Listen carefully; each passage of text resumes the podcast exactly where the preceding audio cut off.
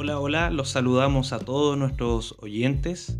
Agradecemos al Señor por este nuevo capítulo que podemos participar de Jaque Mate para Teos. Como es de costumbre, vamos a presentar la palabra del Señor para nuestros amigos. Eh, quizás está escuchando la micro, quizás está por internet y está a punto de dormir. Así que hoy día tenemos un invitado muy especial, pero antes vamos a saludar. Hola Nano, ¿cómo estás? Muy bien, Nico. Estamos contentos aquí en el podcast porque vamos a tener un tremendo capítulo, un tremendo episodio esperado también, donde vamos a hablar de, la Santísima Trinidad, de este concepto de nuestro Dios, cómo se puede entender, cómo lo podemos estudiar y, también hemos visto que ha sido, ha sido criticada, pero nuestro hermano Luis Hidalgo nos va a esclarecer todas nuestras dudas y va a disipar cualquier confusión que haya en el pueblo de Dios. Hola, más, ¿cómo estás, primo?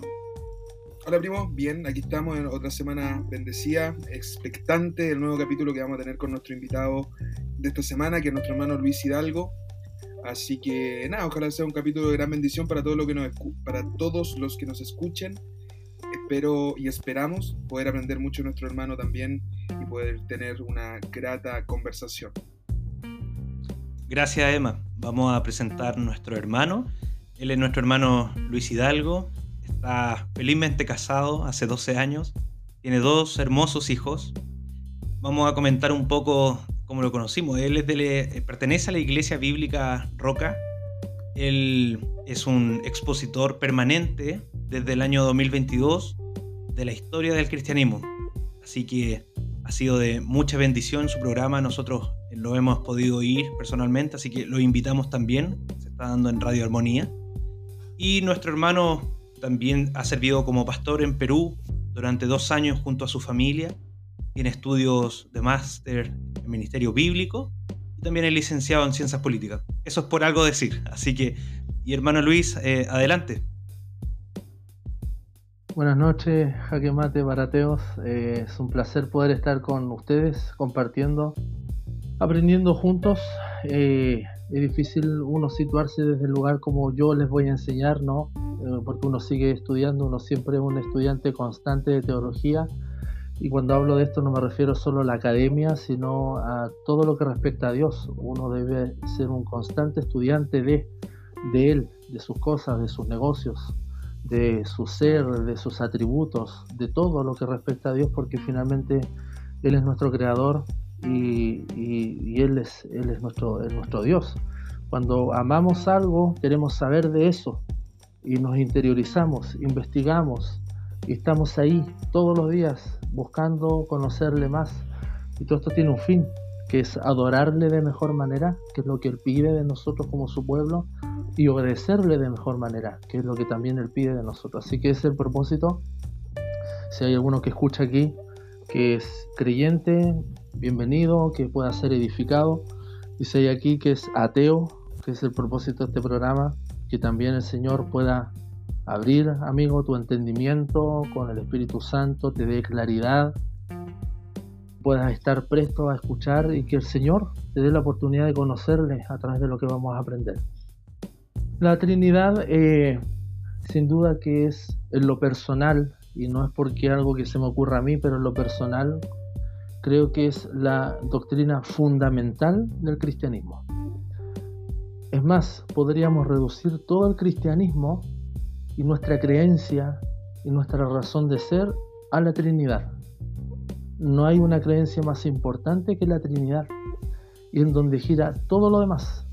Todas las demás doctrinas que conocemos, por ejemplo, para los que primera vez que escuchan esto a lo mejor, la teología tiene distintas disciplinas y una de esas disciplinas, por ejemplo, es la teología sistemática, que eh, todo lo que tiene que ver con teología es eh, la doctrina o el discurso de Dios, el conocimiento de Dios. Y dentro de eso hay, separaciones, ¿no? Que el, estudiante, el estudioso ha ideado para ordenar nuestra doctrina o nuestro aprendizaje. Y una de ellas es la bibliología que se preocupa de la Biblia, todo lo que significan los escritos, el origen de la Biblia, cómo nos llegó la Biblia, otro estudio es la angelología. En la teología la angelología estudia lo que son los seres eh, celestiales, ángeles, demonios. Otro estudio es la cristología, que se enfoca en Cristo. La persona de Cristo es la segunda persona en la Trinidad, el Hijo, que murió en la cruz, quien es nuestro Señor y Salvador. Otra doctrina que se separa de la sistemática es, por ejemplo, la escatología que estudia los eventos finales. Y todo esto a partir de lo que la Biblia dice. Desde Génesis a Apocalipsis uno sistematiza la doctrina. ¿ya? Y la teología propia es la teología que, o el estudio doctrinal que se enfoca en el estudio de Dios, principalmente de Dios solo, y en específico de Dios Padre, ¿ya? Pero dentro de la teología propia estudiamos justamente lo que es la Trinidad, ¿ya? Eh, los atributos de Dios, la esencia de Dios, eh, eh, vemos el ser de Dios, todo lo que eso implica que es un estudio pero enorme, enorme. Cuando hablo de teología sistemática, entonces solo para ordenar nuestras ideas, y es como podemos acercarnos al estudio de la Biblia a partir de las doctrinas diversas, y una de estas que es la teología propia es la que se enfoca en el estudio de Dios. Muy bien. Eh, pero también se estudian por separados, principalmente, como dije, cristología, la neumatología, neuma, viene la palabra de numa, de espíritu, que estudia el Espíritu Santo, que es la tercera persona de la Trinidad. Pero cuando hablamos de teología propia se enfoca en el Padre y de ahí también deriva el estudio de la Trinidad. ¿Por qué? Porque nuestro presupuesto básico es que creemos en un Dios trino y uno. Trino y uno. No es un triteísmo, no es un tres dioses no es un Dios que tiene 30, 30 y 30% del total de 100 o un 33,33 para dar la totalidad de 100. Es un Dios trino y uno. Y esto por supuesto que choca con nuestra cabeza porque no parece lógico y la verdad que no tiene nada de lógica, esto no es matemática.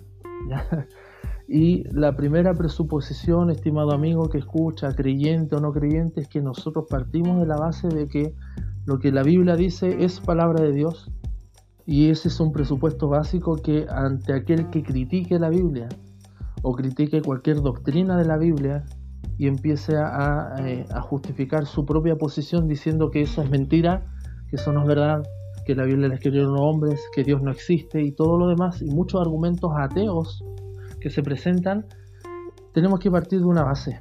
Nosotros esto lo creemos por fe. Por lo tanto, con los ojos de la fe es que nosotros elaboramos toda la estructura argumental. ¿ya? Y tenemos un versículo que es base para esto, para esta defensa, y no sé si tienen su Biblia ahí, podemos buscar lo que dice Proverbios. Proverbios. Sí, aquí lo tenemos. 26. Y acá hay una presuposición. Cuando hacemos esta especie de apologista, eh, una apología presuposicional. La apología es la defensa de la fe. Cuando alguien pide, demanda razones de nuestra fe, hacemos una defensa de nuestra fe. Y al hablar de presuposicional es que nosotros lo que hacemos es atacar los, los idea, las ideas o los presupuestos de la posición atea en este caso, o de la posición no creyente. ¿Ya? Ese es el foco nuestro. Mire lo que usted habla acerca de, que hay que defender nuestra fe y un argumento, el principal argumento que es la Trinidad, me hace mucho sentido porque justamente le estaba explicando un poco antes que la semana pasada me encontré con una persona que estudió mucho el tema del hebreo.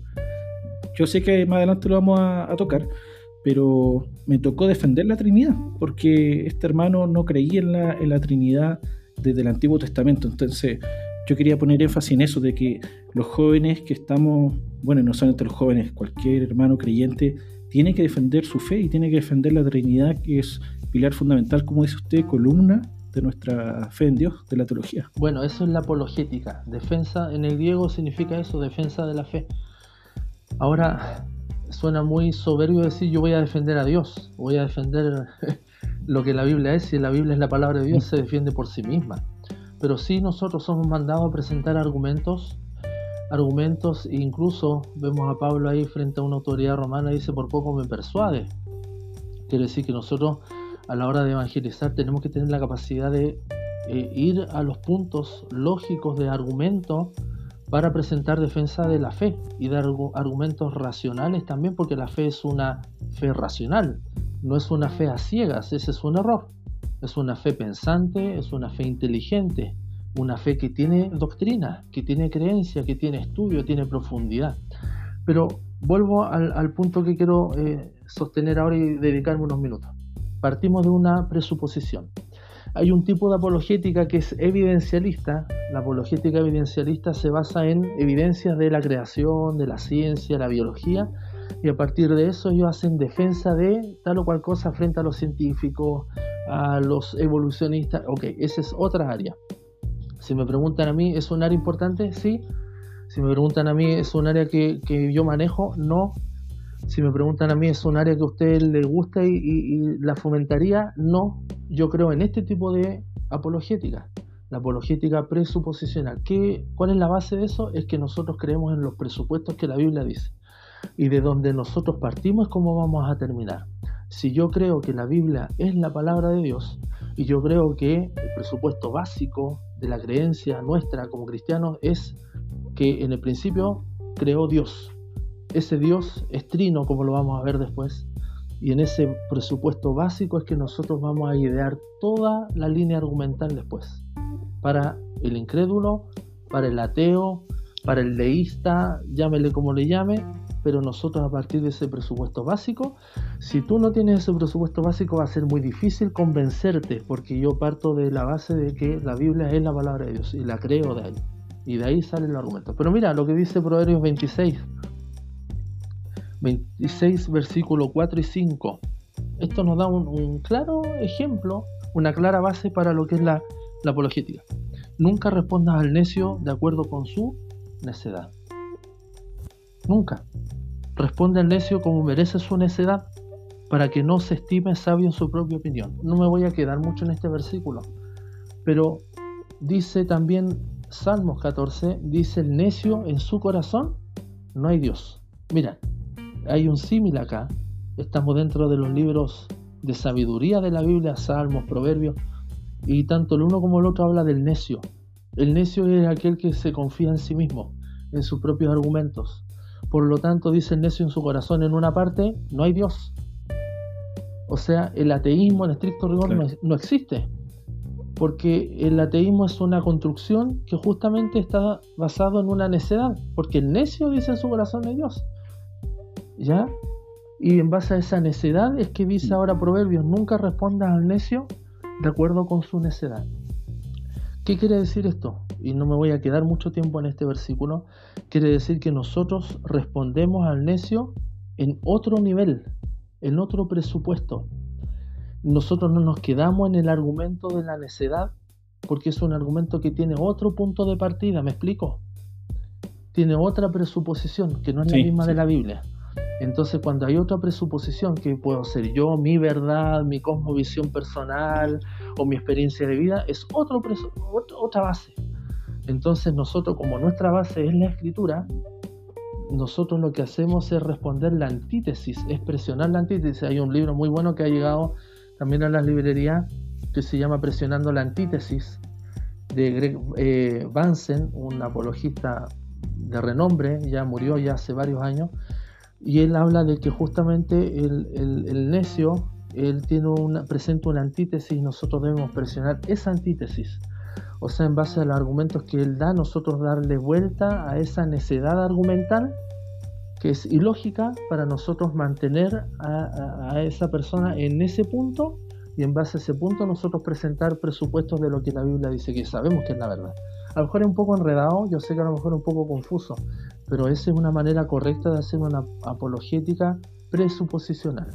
No evidencialista, aquí no estamos hablando de ciencia, no estamos hablando de, física, no estamos hablando de eso, hablamos de argumentos. Entonces, desde donde partas es como vas a terminar. Ahora, volviendo al tema que, en cuestión, estamos hablando de la Trinidad. La Trinidad dice que en el principio creó Dios. La Biblia no se afana en demostrar de dónde viene Dios. Da por sentado que en el principio ya estaba, Dios, estaba Dios y ese principio marca nuestro espacio-tiempo. ¿Ok? Pero ya estaba Dios. Ya estaba Dios. Eso significa que Dios ya eh, existía antes de nuestro comienzo. Ya de nuestro comienzo. Desde el principio. Y ahí viene la creación en seis días. Y el séptimo Dios descansa. Pero por ejemplo vemos en Génesis capítulo 1. Génesis capítulo 1 ya los primeros versículos dicen, en principio creó Dios los cielos y la tierra, y la tierra estaba desordenada y vacía, y las tinieblas estaban sobre la faz del abismo. Estoy en los primeros versículos. Y el Espíritu de Dios. Y aquí ya vemos una multiplicidad. Del mismo Dios hay una, un segundo actor acá. ¿Quién es? El Espíritu. El Espíritu. Y dijo Dios, sea la luz. Y muchos aluden que este sea la luz hace un símil con lo que vemos en Juan, que vino la luz. Y la luz es Cristo. La luz iluminó a todos los hombres. En él estaba la vida. ¿ya? Y en el, en el acto creativo de Dios, porque si usted lee Génesis capítulo 1, en toda la creación, el acto, el verbo es, y dijo Dios, y dijo Dios, hágase esto, y dijo Dios, es un acto de habla. Y vemos también como muy bien lo determina Juan capítulo 1, el Evangelio según San Juan, en el Nuevo Testamento ya, y dice que ese verbo, ese logos, que para los filósofos era cualquier cosa inmaterial que de alguna manera regía el cosmos, regía el mundo, ese verbo es Cristo. Esa palabra es Cristo. Es decir, cuando Dios habla, en el acto del habla es Cristo, Dios, Dios creando a través de Cristo. Dios creando a través del logos. Y con eso es un tremendo golpe a las creencias filosóficas que ya ideaban este tema de del logos.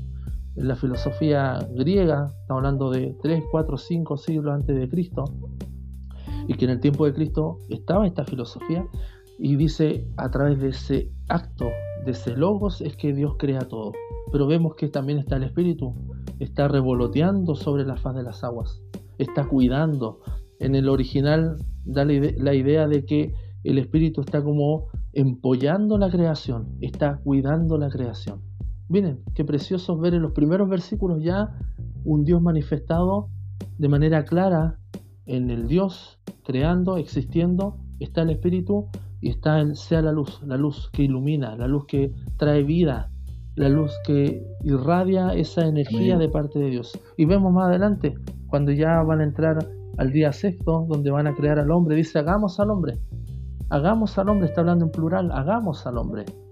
Ya ahí no es un Dios, eh, un Dios monolítico, un Dios eh, monoteísta, ya voy a explicar eso, sino que hay un diálogo entre ellos y no ponerse de acuerdo, ojo con eso, porque ha habido una desviación trinitaria en este último tiempo que quieren mostrar que la Trinidad es como una Trinidad social. Esa es una desviación trinitaria que es un error. Y al hablar de desviación trinitaria quiere decir que como que hay tres voluntades, el Padre, el Hijo y el Espíritu Santo, que se ponen de acuerdo para ejecutar algo. Acá hay una voluntad, es un Dios con una sola voluntad, una sola esencia y en esa esencia se manifiesta en tres personas a la vez. No es un modalismo. El modalismo significa que el Padre después es el Hijo y después el Hijo es el Espíritu Santo. No, las tres personas coexistentes, independientes entre sí. Hermano, le puedo hacer una pequeña consulta, que la, he escuchado en, en videos, no sé, en internet, que dicen que cuando dice creó Dios los cielos y la tierra, se ocupa la palabra Elohim, ¿cierto? Sí. Y que esa significa, claro, significa un dioses, o perdón, está hablando en plural, no Dios, está hablando en plural, o quería decir como una magnificencia, como que hablaba de una persona, pero eterna o muy grande. ¿A cuál se refiere, a cuál concepto sería el correcto en este caso? La mayoría de los eruditos hablan de lo que se llama un plural majestático. ¿ya? Es una especie de plural de magnificencia, pero que sigue siendo un plural. Pero ahí, ojo, esto también es importante, hermanos y amigos que escuchan. Jamás debemos hacer doctrina de un solo versículo. Tenemos que considerar todo el canon. Por eso creemos en lo que se llama eh, eh, la analogía de la fe. Cuando hay un pasaje oscuro en la escritura, vamos a otro que nos va a iluminar y tenemos toda una explicación doctrinal, pero de toda la Biblia, no con un versículo, porque es fácil poder equivocarnos solo con un versículo y decir, ah, encontré el detalle en ese versículo, por lo tanto ese versículo no es un buen argumento. Probablemente no, tenemos el resto de la escritura. Y otro punto importante, la revelación es progresiva. Por lo tanto, hay más luz también en la medida que vamos avanzando en, el desarrollo de, la escritura. Dios no da todo de golpe. El Señor va revelando sus propósitos de manera paulatina. Eso es lo que se llama teología bíblica. Vamos avanzando progresivamente y después de la cruz, los que están después de la cruz, es decir, nosotros tenemos mayor revelación de los que estaban antes de la cruz. Es lógico. Es lógico. El mismo Dios, sí, pero la revelación ha progresado. Y eso es lógico, porque Dios va dando paulatinamente su revelación. Entonces, volviendo al punto, ¿hay un plural?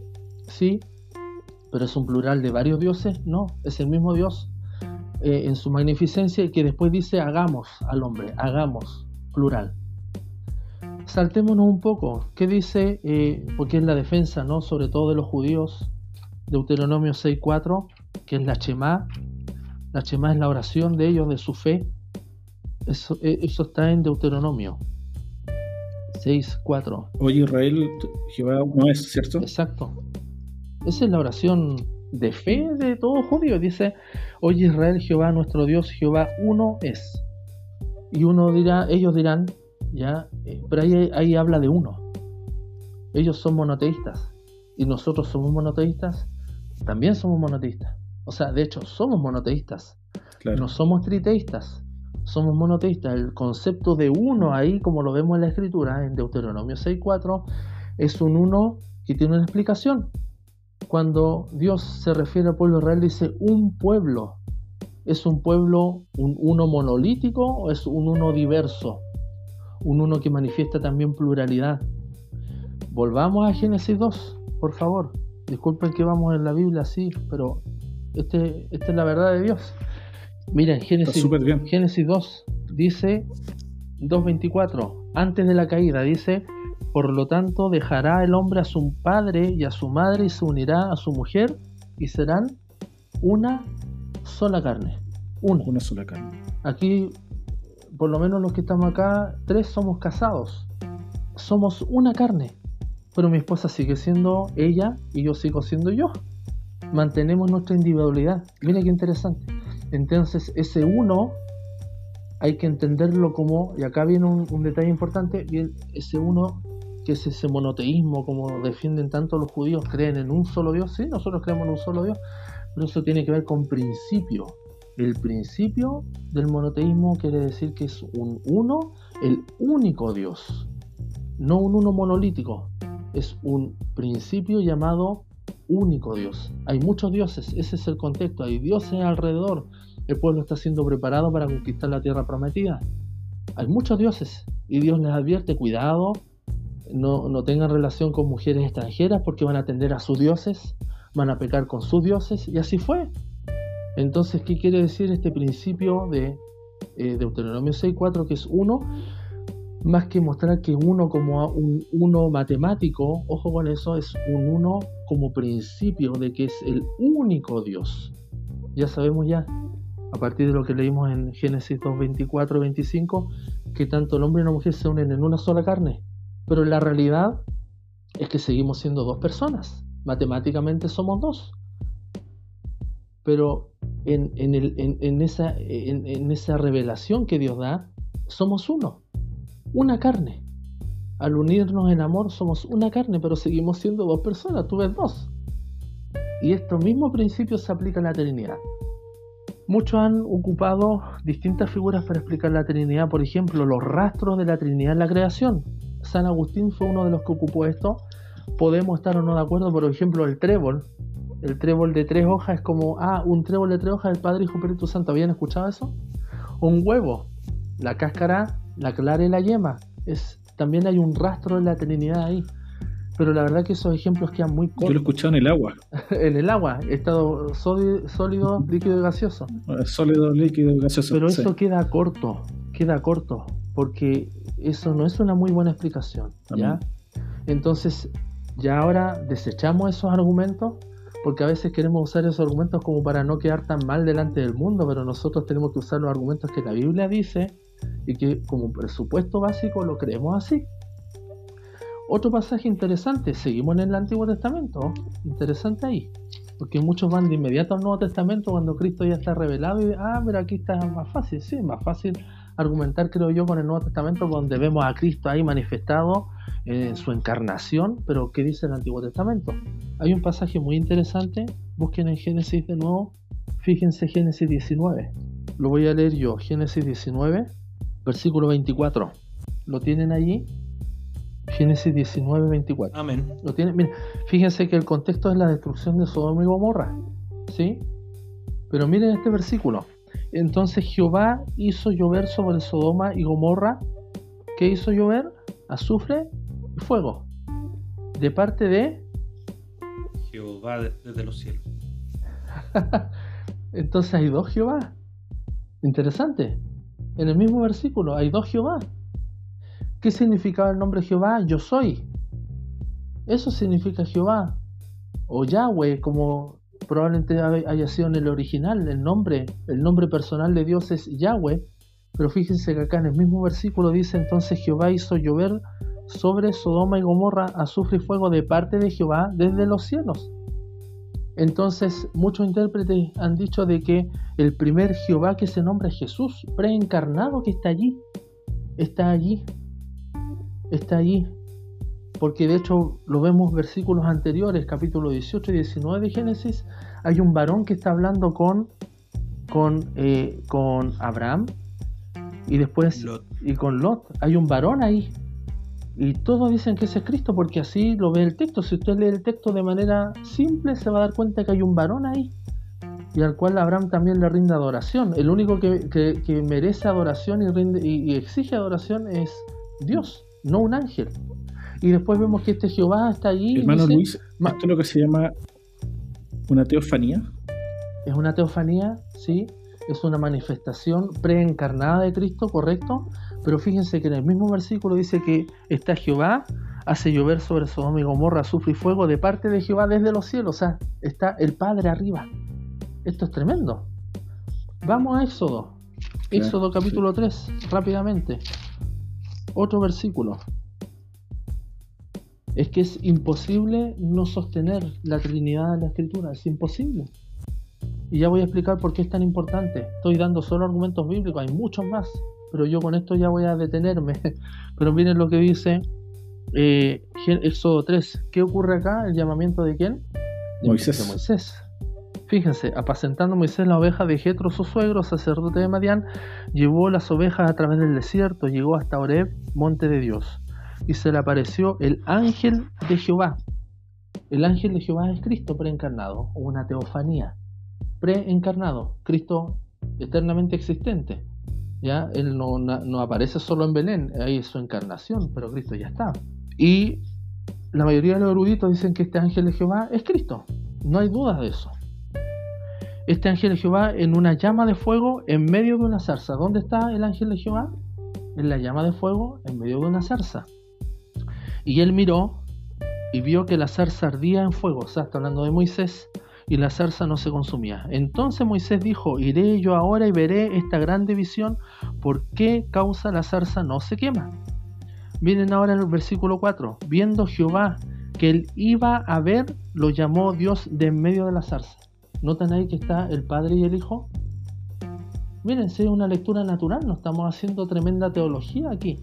Dice, viendo Jehová, que él iba a ver, ahí se nota que este Jehová está lejos de ahí, está mirando desde, probablemente desde las alturas, porque dice Juan 1.18 que al Padre nadie le ha visto jamás. Pero miren, fíjense en esto, viendo Jehová que él iba a ver, lo llamó Dios de en medio de la zarza. No sé si ustedes notan esto, pero es tan claro, hermanos.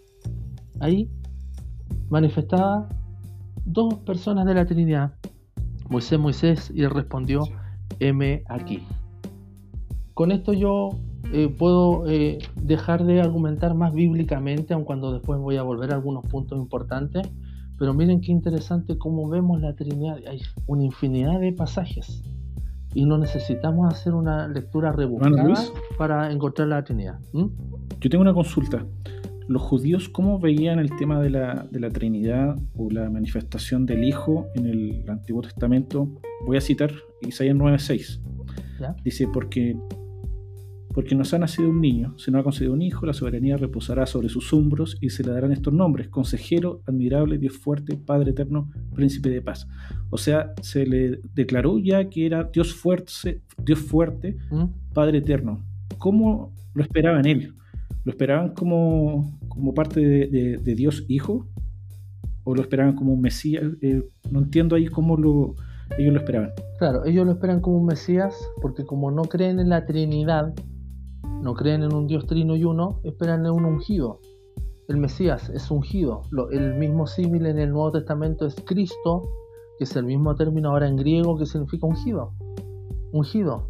Así como los reyes eran ungidos con aceite, y que con eso simbolizaban que el Espíritu de Dios venía sobre ellos, y eso les daba poder, les daba la capacidad de profetizar, les daba la capacidad de ejecutar alguna tarea, el, el Mesías es el ungido, ¿ya? Sobre quien reposa el Espíritu de Dios y quien iba a liberar al pueblo, ya lo que decían el testimonio de los profetas, eh, un libertador, guerrero, poderoso, el día de la ira de Jehová y todo lo demás. El tema es que encontramos en el Nuevo Testamento que vemos a este varón de dolores, eh, eh, Isaías 53, este varón que no había apariencia en él en su rostro, que fue llevado como cordero al matadero y con ese pasaje los judíos se dan en la cara, porque les cuesta encontrar el argumento para decir, bueno, no, es que ese no es Cristo, es otra persona.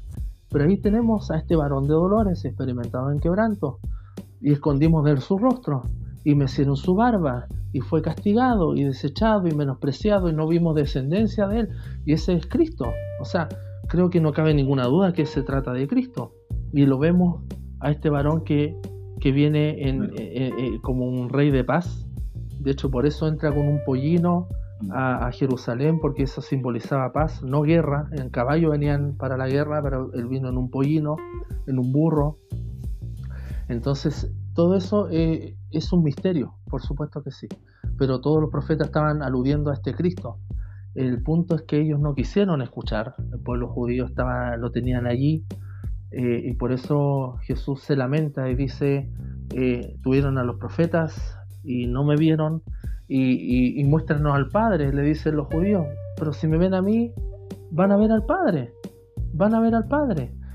Claro. Otro pasaje importante. A lo suyo vino, los suyos no no, lo lo recibieron. recibieron. Entonces ahí vemos de que hay un rechazo del pueblo hacia nuestro Señor. Pero él vino justamente manifestando lo que él era. Génesis, eh, perdón, eh, Mateo, Nuevo Testamento. Mateo 3.13, también un versículo que siempre se ocupa, pero vale la pena aludirlo de nuevo. Mateo 3.13. Dice, eh, entonces Jesús vino de Galilea a Juan al Jordán para ser bautizado por él. Mas Juan se le oponía, diciendo, yo necesito ser bautizado por ti, y tú vienes a mí. ¿Qué está mostrando Juan con esto? Adoración, sumisión, entrega, reconocimiento a quién? A alguien que es mayor que él. Cristo. A la deidad. Exacto, está demostrando eso. Miren, pero Jesús le respondió, deja ahora porque así conviene que cumplamos toda justicia.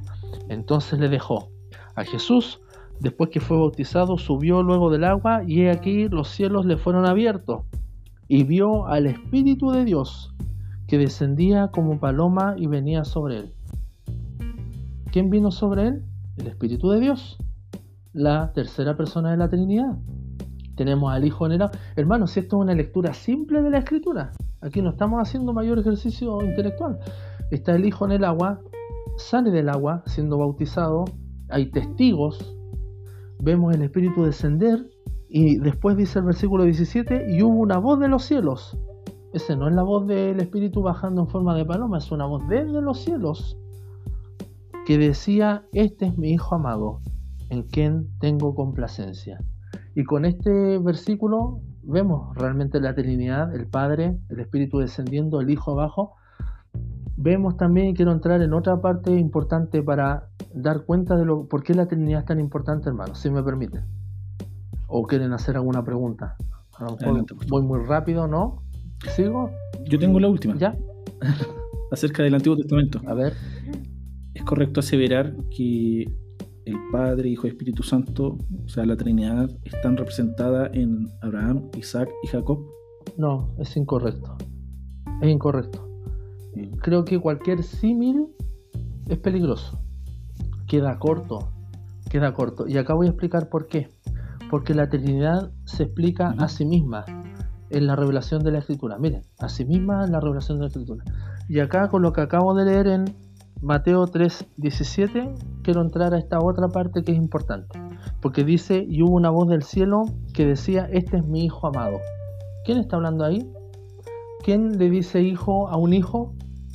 Padre. El padre. El Padre. Mm. Y una forma de comprender a Dios, una forma correcta de comprender a Dios, porque podemos hablar de dioses o de cualquier Dios. Y de hecho la, la gente puede tener hasta su propio Dios un, con D minúscula. El punto de a quién Dios me refiero, a qué Dios me refiero, el Dios nuestro, el revelado en la Escritura, el Dios verdadero, se manifiesta como el Padre de nuestro Señor Jesucristo. Y eso es clave. Porque para ser padre quiere decir que Él ha tenido eternamente un hijo, que ha sido eternamente engendrado por Él, Ah, en quien Él ha manifestado su amor, porque es un padre. Si, si se fijan que podemos hablar de Dios suena como, como un argumento muy conocido, muy simple, pero si decimos padre, puede haber algún argumento diciendo de que no es un Dios que tiene una relación con otra persona divina como el Hijo, porque es un padre, y el Hijo a su vez tiene un padre, o si no, no se denominaría padre. ¿Cuántas veces en el Antiguo Testamento el padre se refiere a Israel como su hijo, un hijo desobediente? Porque es un padre, es un padre, pero tiene un hijo, porque es, es lógico. Nadie es padre si no tiene un hijo. el punto es que, como argumentan los testigos de Jehová, este hijo fue engendrado en algún momento, tuvo un comienzo y de ahí una existencia. No, eso es error. Nosotros creemos que según la fórmula de la Trinidad, el Hijo es eternamente engendrado. Eternamente engendrado. Hermano, Dígame. disculpe que le haga tantas preguntas. Hablando acerca del Hijo y estudiando un poco de la, de la cristología en, en el Nuevo Testamento de Pablo, él habla de que es, él es primogénito de toda creación. ¿Su cristología fue más baja, por ejemplo, que la de Mateo o Juan? No, ¿Es por eso que se explica así? no, eso es un ¿Por error. qué, por qué le llama que es él es la... Sí. Eso es Colosenses, lo ¿por que qué se le llama citar. el primogénito de toda la creación? Lo voy a Sí. explicar. Primogénito ya eh, viene del, del griego. Déjame buscar a ver si encuentro el, el concepto griego. Vamos a Colosenses. Adelante, por favor. Aunque me sacó del punto, pero vamos a volver. pero vamos a volver. Sí, es que sabe que es un punto que, que la- a veces la iglesia tiene dudas acerca de eso. ¿Por qué lo explica así Pablo? Sí. Eh, primogénito tiene que ver con preeminente, no el primer engendrado. Ojo con eso. Fíjense lo siguiente.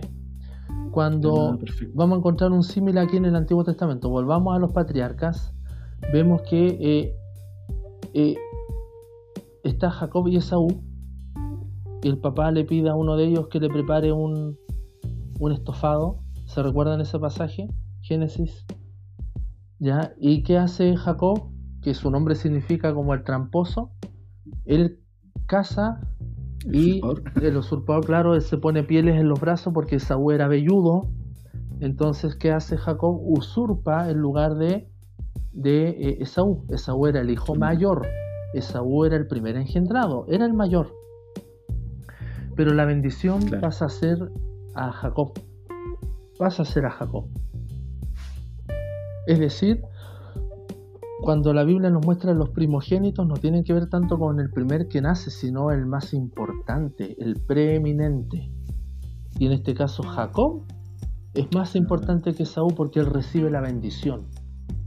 Y es en ese contexto canónico que podemos entender lo que dice Colosenses, que es el primogénito, no el primer creado, sino es el más preeminente, el más importante de toda la creación. ¿Ahora se nota la diferencia?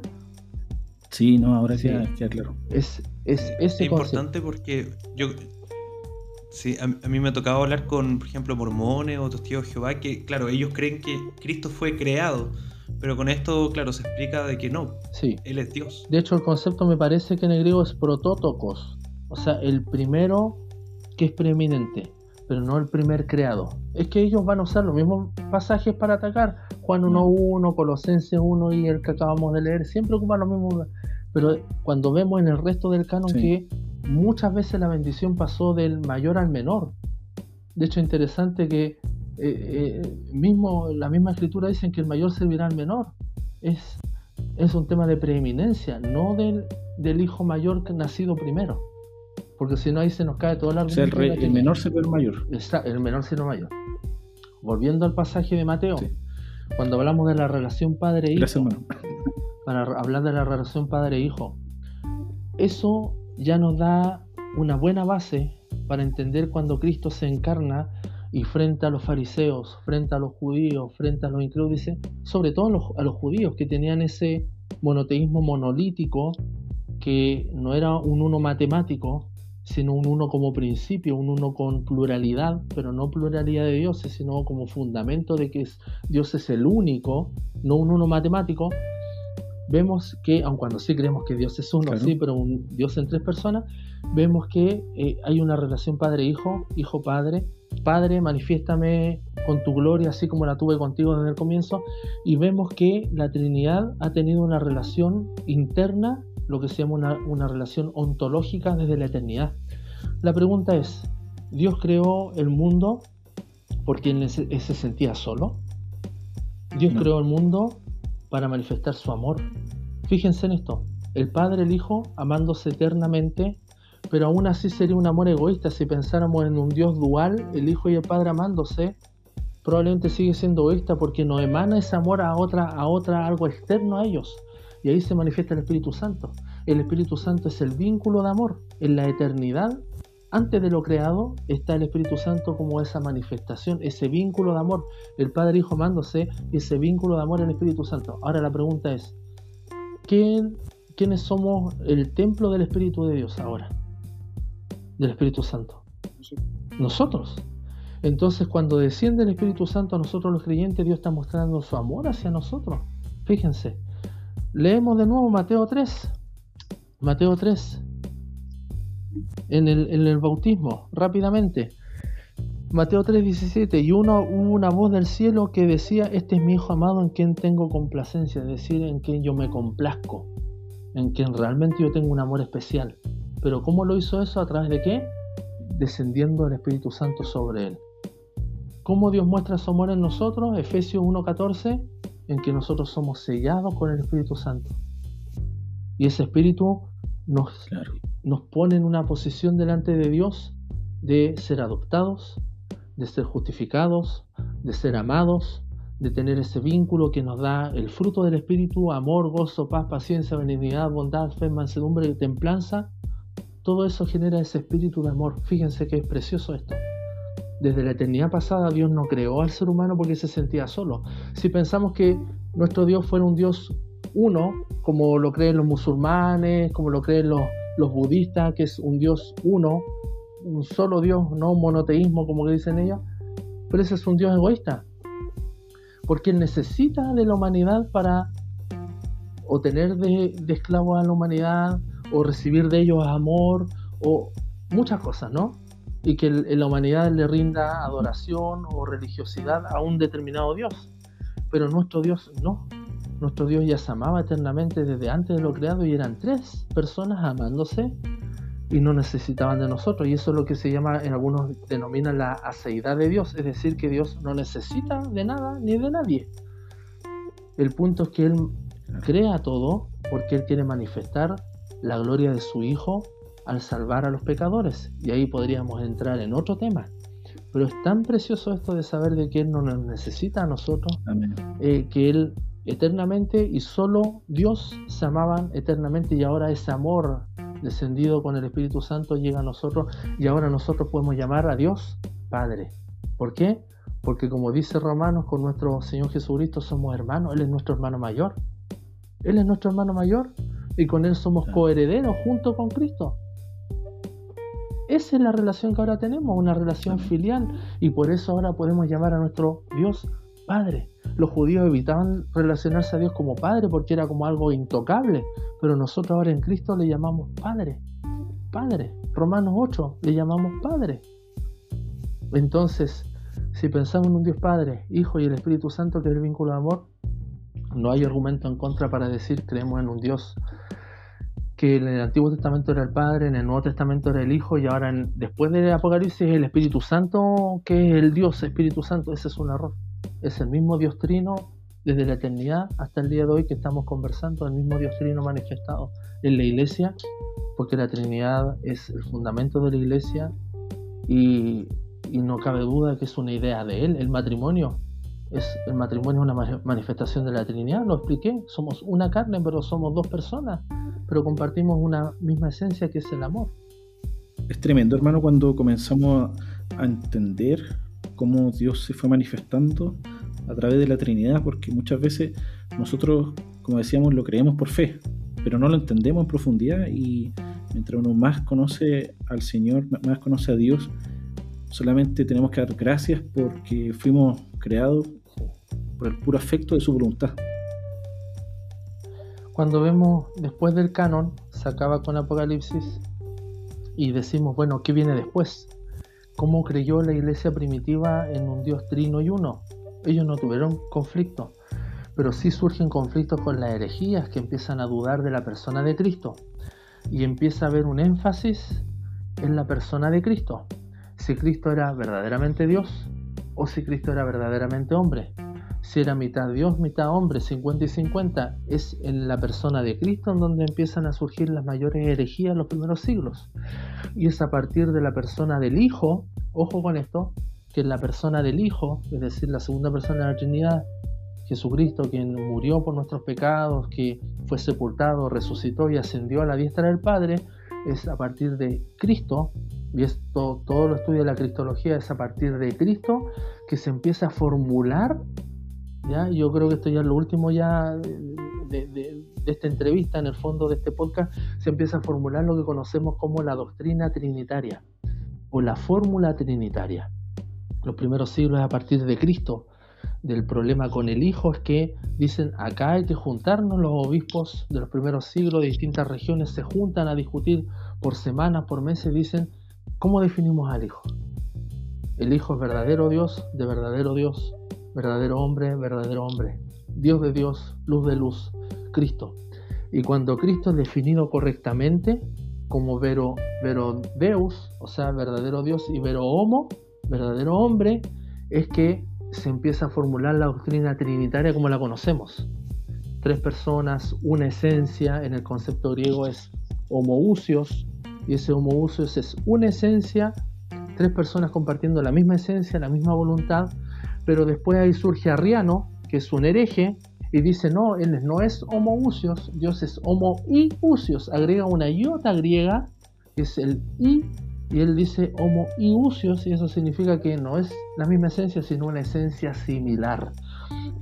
Y en toda esta formulación trinitaria, estamos hablando ya del siglo III, IV después de Cristo, ellos eh, al desarrollar esta doctrina trinitaria ocupan conceptos filosóficos que ayudan a la comprensión, a la idea de lo que conocemos como la fórmula trinitaria, el concilio de Nicea, el credo de los apóstoles, hermanos. Las primeras catequesis a los cristianos en los primeros siglos se hacía con el credo de los apóstoles. Antes de ser bautizados, ellos no aprendían de otra cosa, aprendían del Dios Trino, Dice así el credo de los apóstoles, creo en Dios Padre, Todopoderoso, Creador del cielo y de la tierra, y en Jesucristo, su único Hijo, nuestro Señor, que fue concebido por obra y gracia del Espíritu Santo, nació de Santa María Virgen, padeció bajo el poder de Poncio Pilato, fue crucificado, muerto y sepultado, descendió a los infiernos, al tercer día resucitó entre los muertos, subió a los cielos y está sentado a la derecha de Dios Padre Todopoderoso. De allí vendrá a juzgar vivos y muertos, creo en el Espíritu Santo. Miren, las tres personas de la Trinidad la Santa Iglesia Católica, la comunión de los santos, perdón de los pecados, la resurrección de la carne y vida perdurable. Ese es el credo de los apóstoles. Y a partir de esto es que una persona se denominaba cristiano.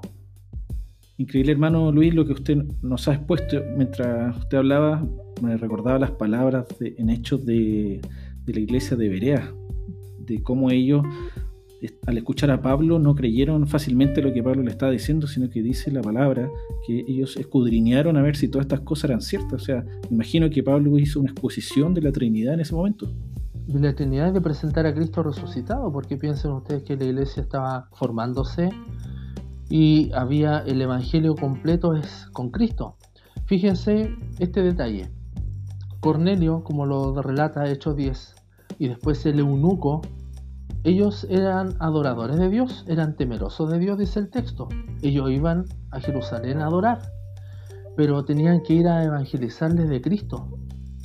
Necesitaban escuchar de Cristo, porque Cristo ya se había revelado, se había manifestado, había vivido, había muerto y resucitado, entonces ahora no hay otro nombre bajo el cielo dado a los hombres en el cual podamos ser salvos. Tenían que mostrar a Cristo. Por eso que era tan urgente que Cornelio escuchara de Cristo, que el eunuco escuchara de Cristo. ¿Por qué? Porque siendo temerosos de Dios solamente no era suficiente, tenían que escuchar de Cristo. Es interesante, por eso que el Evangelio avanza rápido, porque el Evangelio ya estaba completo ahora manifestándose Cristo. Sí, increíble. Hermano, tengo otra consulta. Como le expliqué, me tocó hace una semana debatir y hacer defensa de la Trinidad frente a, una persona que se había introducido mucho en la doctrina judaizante y tenía muchas dudas acerca de la Trinidad. Él dice que, por ejemplo, 1 Juan 5.7 dice, porque tres son los que dan el testimonio en el cielo, el Padre, el Verbo y el Espíritu Santo, y estos tres son uno. Sabemos que de forma, de forma teológica usted nos ha expuesto que la Trinidad ya viene desde el principio, mm. pero lo que decía esta persona era que ese versículo había sido introducido. Es así, y la segunda pregunta para que podamos terminar, en, Apocalipsis, por ejemplo, y en Isaías 11, se, entiende que Dios tiene siete espíritus. ¿Es una representación? Eh, eh, ¿Son una figura? ¿O, es así? Vamos en primer lugar con primera de Juan 5. Efectivamente, lo que se llama la, eh, Juan 5.7, efectivamente lo que denominan los eruditos como la coma joánica o coma juanina. Probablemente en los escritos más antiguos esta, este pasaje del versículo 7 no estaba, no estaba allí. Alguien lo agregó posteriormente. Sin embargo, esto, la pregunta es, ¿esto atenta o reafirma la Trinidad? Según yo la reafirma. La reafirma. ¿Reafirma lo que se ha dicho antes o lo que no se ha dicho nunca? Lo que se ha dicho antes, claro. Ahí está la respuesta. Entonces, claro, podríamos, oh, pero si fuera el único versículo que reafirmara la Trinidad en toda la Escritura, podríamos conceder el beneficio de la duda, diciendo, oh sí, eh, mm, entonces dudaríamos de creer en la Trinidad pero este es un versículo que ni, siquiera lo hemos nombrado hoy día, excepto que tú lo sacaste a colación. y nos quedamos con otros pasajes y podríamos estar toda la noche hablando, haciendo una lectura simple y llana de la escritura y ver que está la Trinidad manifestada. Ahora, en cuanto a lo que dice de Apocalipsis, ¿cuánto es? Aparecen en, varios, en varias porciones de los siete espíritus, no tengo ahora anotado, pero sí en Isaías 11. Le repito, no son mis argumentos, son los mm. que estas personas judaizantes o que estudian raíces hebreas lo mencionan. Isaías 11. Mira, no, no he estudiado bien ese pasaje cuando habla eh, reposar sobre el espíritu Jehová, espíritu sabiduría, inteligencia, espíritu. Al manifestar este pasaje y contrastarlo con el resto de la escritura, en ningún caso me habla de varios espíritus. En cuanto a o sea, habla de espíritus malignos, sí, sabemos, espíritus demoníacos, eso sí lo habla. Pero cuando habla de, espíritu, cuando habla del Mesías, y Jesús dice que abriendo el rollo, dice, y el Espíritu de Dios está sobre mí, habla de el Espíritu en singular, el Espíritu que es la tercera persona de la Trinidad, que lo unge, ¿no? Y con el cual ha tenido una relación eterna, ojo, no es que viene ahora, sino que él ahora encarnado dice el Espíritu está sobre mí, está sobre mí pero ellos ya tienen una relación eterna. Ojo con eso. Y este espíritu, por supuesto, contiene todas estas cosas. Yo no diría que son varios espíritus, sino es el mismo espíritu que contiene sabiduría, inteligencia, consejo, poder, conocimiento y temor de Jehová. Es así. Porque si nos detenemos, por ejemplo, en el concepto de temor de Jehová, el temor de Jehová es aborrecer el mal, así como lo aborrece él. Jesús pecó, no, aborreció el mal, sí. Por lo tanto, es un espíritu distinto de lo que manifiesta el mismo Espíritu Santo que debemos vivir todos los hijos de Dios. Es el mismo espíritu, no es un séptimo espíritu, el mismo espíritu que manifiesta que los hijos de Dios debemos pensar en todo lo bueno, en todo lo justo, en todo lo de buen nombre. Eso es el mismo espíritu que nos santifica y que nos da inteligencia, conocimiento, dominio propio, el fruto, podemos seguir. Es el mismo espíritu. Es el fruto del espíritu. Fíjense que es singular. El fruto del espíritu. Sí, bueno, estoy buscando el versículo de, de Apocalipsis, si me puede esperar un poco. Por ejemplo, Apocalipsis 1, 4, 5 dice, Juan a las siete iglesias que están en Asia, gracias y paz a vosotros, del que es, que era, que da venir, y de los siete espíritus que están delante de su trono. Luego, Apocalipsis 3.1, escribe al ángel de la iglesia en Sardi, el que tiene los siete espíritus de Dios. Apocalipsis 4.5, y del trono salían relámpagos y truenos y voces, y delante del trono ardían siete lámparas de fuego, las cuales son los siete espíritus de Dios. Y así en algunos versículos más yo creo, no sé, pero que puede ser una figura del, Espíritu Santo mostrando un poco la, perfección de, Dios, pero no es que literalmente sean siete. ¿Cómo lo, interpreta usted? Bueno, en este pasaje habría que hacer un, un, trabajo exegético en este pasaje y cuando yo leo así, obviamente yo lo tengo rayado, no es que primera vez que lo lea, lo tengo aquí, no subrayado y todo, pero esas siete lámparas, esos siete espíritus en el fondo son los son los mismos siete mensajeros que tiene cada iglesia en el fondo, ¿ya? Que después Cristo se refiere y dice el mensajero. Por ejemplo, el ángel dice 2.12 de, de Apocalipsis, escribe al ángel de la iglesia en Pérgamo. Después el, 2.8, escribe al ángel de la iglesia en Esmirna. Y déjame ver que yo tengo un, versículo acá rayadito, dame un segundo. Por ejemplo, mira el, el 1.20. 1.20 de Apocalipsis. ¿Lo tienen ahí? Sí. El 1.20 es el misterio, el misterio o el secreto, misterio también se puede eh, como eh, eh, traducir como secreto, el misterio de las siete estrellas que has visto a mi diestra y de los siete candeleros de oro. Las siete estrellas son los ángeles de las siete iglesias y los siete candeleros que has visto son las siete iglesias. Y antes dice que los siete espíritus son siete candeleros, entonces son siete iglesias en el fondo es para reafirmar que son siete, pero no siete espíritus distintos, porque el mensaje es el mismo, es Cristo hablándole a las siete iglesias. ¿Ya? Así que ahí habría que hacer un, buen ejercicio, pero esto no, no, contradice en lo absoluto, creo yo, lo que es el, Espíritu Santo como tercera persona de la Trinidad. Claro. Nico, Emma, no sé si les, les quedó alguna duda que podríamos hacerle al hermano antes que terminemos. Eh, no, a mí me quedó todo muy, muy claro, la verdad. ¿Te convirtió varón? Y muy linda la forma de.